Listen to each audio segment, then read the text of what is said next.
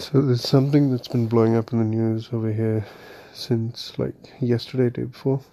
A guy in Sydney, a Twitch streamer, Mr. Deadmoth, was caught on Twitch uh, physically abusing his, well, not quite fit, like you couldn't really see it, but yeah. So he was on Twitch attempting to play Fortnite and you see his woman yelling at him.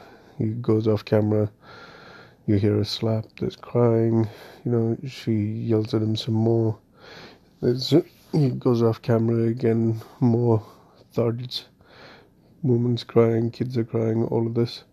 And the police got involved, man got arrested, you know, all of that stuff. Now, in the grand scheme of things, it's not great, but this sort of stuff happens. There's quite a lot of domestic abuse, and it is something that's not ideal. It's not great, but you know, it's a part of this wicked world that we live in, right? So it's not such a big thing. And don't get me wrong, I'm not saying that all women are perfect.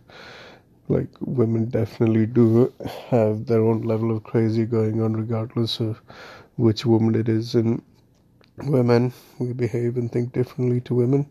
It's all good. But what's really gotten on my go is the number of people who are obviously gamers who are coming out and saying, you know, the woman's blatantly at fault. This guy's correct because he's a guy and because he's a gamer. It's just so freaking stupid.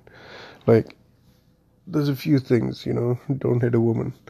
Now, depending on some comedians, you can say, okay, fine. Maybe there are some specific instances where you'd want to, but if you're partner is pregnant and she's just yelling at you to get off a video game, that's probably not a good enough reason to hit her. And then in front of kids, like, come on.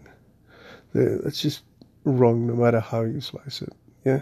So all these people are like, oh, no, no, we're just vilifying him because he's a guy or because he's a gamer. No, no he's getting vilified and trashed because what he did was fucking ridiculous. That's why, not because he's a gamer and not because he's a guy. You guys need to stop conflating that shit together.